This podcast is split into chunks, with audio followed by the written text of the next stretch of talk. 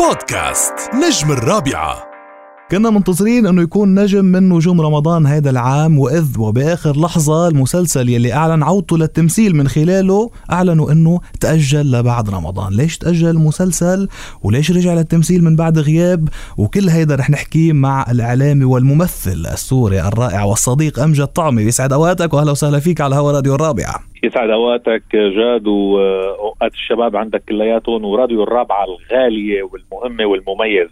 مية هلا فيك. يعني اشتاق لك التمثيل وأخذك منا الإعلام، يعني أو أخذك من التمثيل الإعلام لفترة طويلة، لسنوات طويلة. أولا خبرني لماذا قررت العودة بعد كل هذه السنوات وليش تركت التمثيل أصلا؟ أول شغلة أنا أخذني الإعلام مني، يعني أنا أصلا أريد أن أكون ممثلا، وكان خياري بالبداية بعد ما تخرجت من الجامعة وقبل، يعني أنا لو أنني قبلت بالمعهد العالي للفنون المسرحية عام 1990 كنت درست تمثيل فقط وهيك، لكن خياري كان أني أخذ التمثيل كهواية جانب دراستي بكلية الآداب والعلوم الإنسانية قسم الصحافة. فكنت بالمسرح الجامعي اللي هو خرج كبار نجوم العالم العربي حاليا طبعا، من سلوم حداد، رشيد عساف، بسام كوسا، كلهم يعني اللي هن تخرجوا من هاي المدرسة.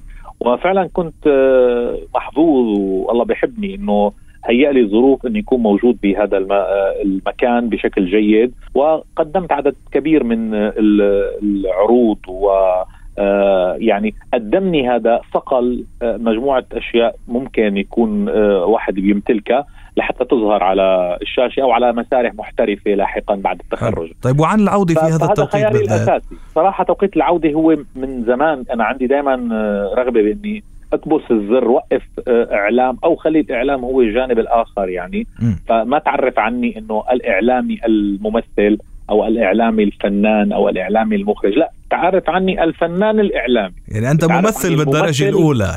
أنا أعتبر نفسي هكذا ممثلا بالدرجة الأولى، وهي كنت أولى أصلا مع كل العالم اللي كنا نحن نلتقي معهم أنه أخي نحن تعال الكون الإعلامي لازم يكون ممثل أولا. أي حدا بده يظهر على الشاشة لازم يكون أولاً دارس تمثيل أو بيعرف التمثيل وبيعرف مبادئه.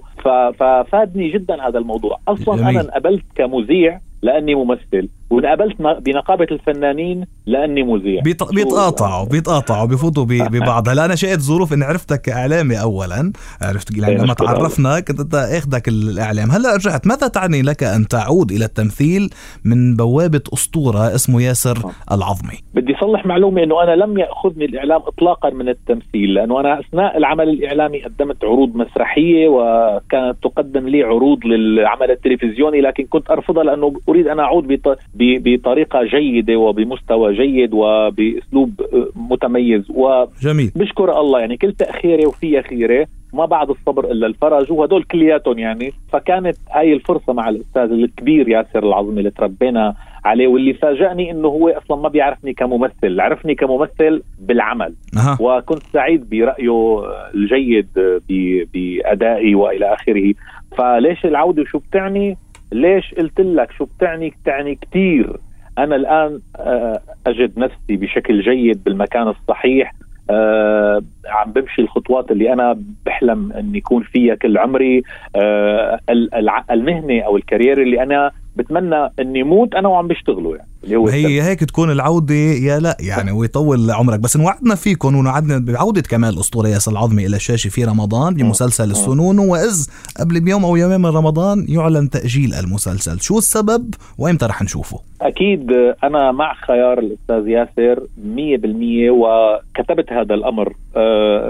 الذي لا يرضى أن يكون عمله أقل من المستوى يفعل هذا الأمر. أهم شيء أنك تحمي تاريخك، مستقبلك بالنسبة لقامة كبيرة مثل الأستاذ ياسر العظمي هي تاريخه. فبتخيل أنه بده يمشي ليقدم شيء لازم يكون بهذا المستوى. فهذا القرار كان مهم. أكيد هو كان بالتقاطع مع الشركة المنتجة، مع قصة العمل، في عمليات فنية فقط. احنا خلصنا تصوير بشكل جيد وبعتقد كان في هاي، لكن أنا يعني ما بعرف حيثيات التأجيل 100%، لكن من الواضح أنه يجب أن يأخذ الأمر وقته لكي يختمر، يعني ما بصير أنت تطلع شغلة قبل ما تكون مستوية 100%.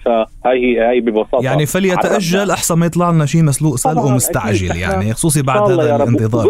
برجع لجملة أنه كل تأخيرة وفيها خيرة، هاي كتير مهمة هون وجاي راكبة تماما، وبعتقد أنه نحن بحاجة لهيك عمل، يعني سنونو عمل بحاجة له. نحن وسط هاي الأعمال اللي بوجه لها تحية كلياتها الموجودة برمضان، بس درجة العنف ودرجة الواقعية السوداوية إذا بدك بمحلات عم بتخلينا لا، بدنا عمل لايت، بدنا عمل ساخر، بدنا عمل لطيف، بدنا عمل بيحمل الدلالات اللي بيقدمها واللي قدمها كل عمره الأستاذ ياسر. طبعا وتحية كبيرة للنجوم اللي كانوا موجودين بالعمل، كان في نجوم، كان الكل نجوم حقيقة، وفريق الإنتاج وفريق الإخراج، كان في ظروف صحية نشكر الله. والقلق اللي نحن عايشين فيه مثلا بترقب البث هو قلق صحي يجب أن يكون عند أي شخص بيشتغل بالعمل الفني أو الإعلامي أو الإبداعي عموما. لا شك نحن رح نترك دورك مفاجأة، بس أنت يعني مساعد الكابتن فينا نقول، والكابتن سيكون فادي إبراهيم،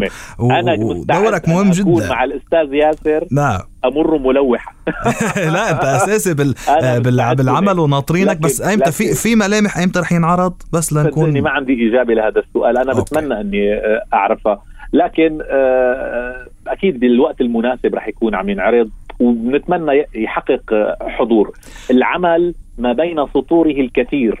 اتمنى ان تقرأ. جميل، ناطرين السنونو، وهذا خير كلام نختم فيه لقاءنا اليوم. شرفتني بهذا اللقاء الصديق والحبيب الفنان الممثل والإعلامي أمجد طعمة، نورتها وراديو الرابعة، ورمضان كريم، كل عام وانت بخير. بودكاست نجم الرابعة.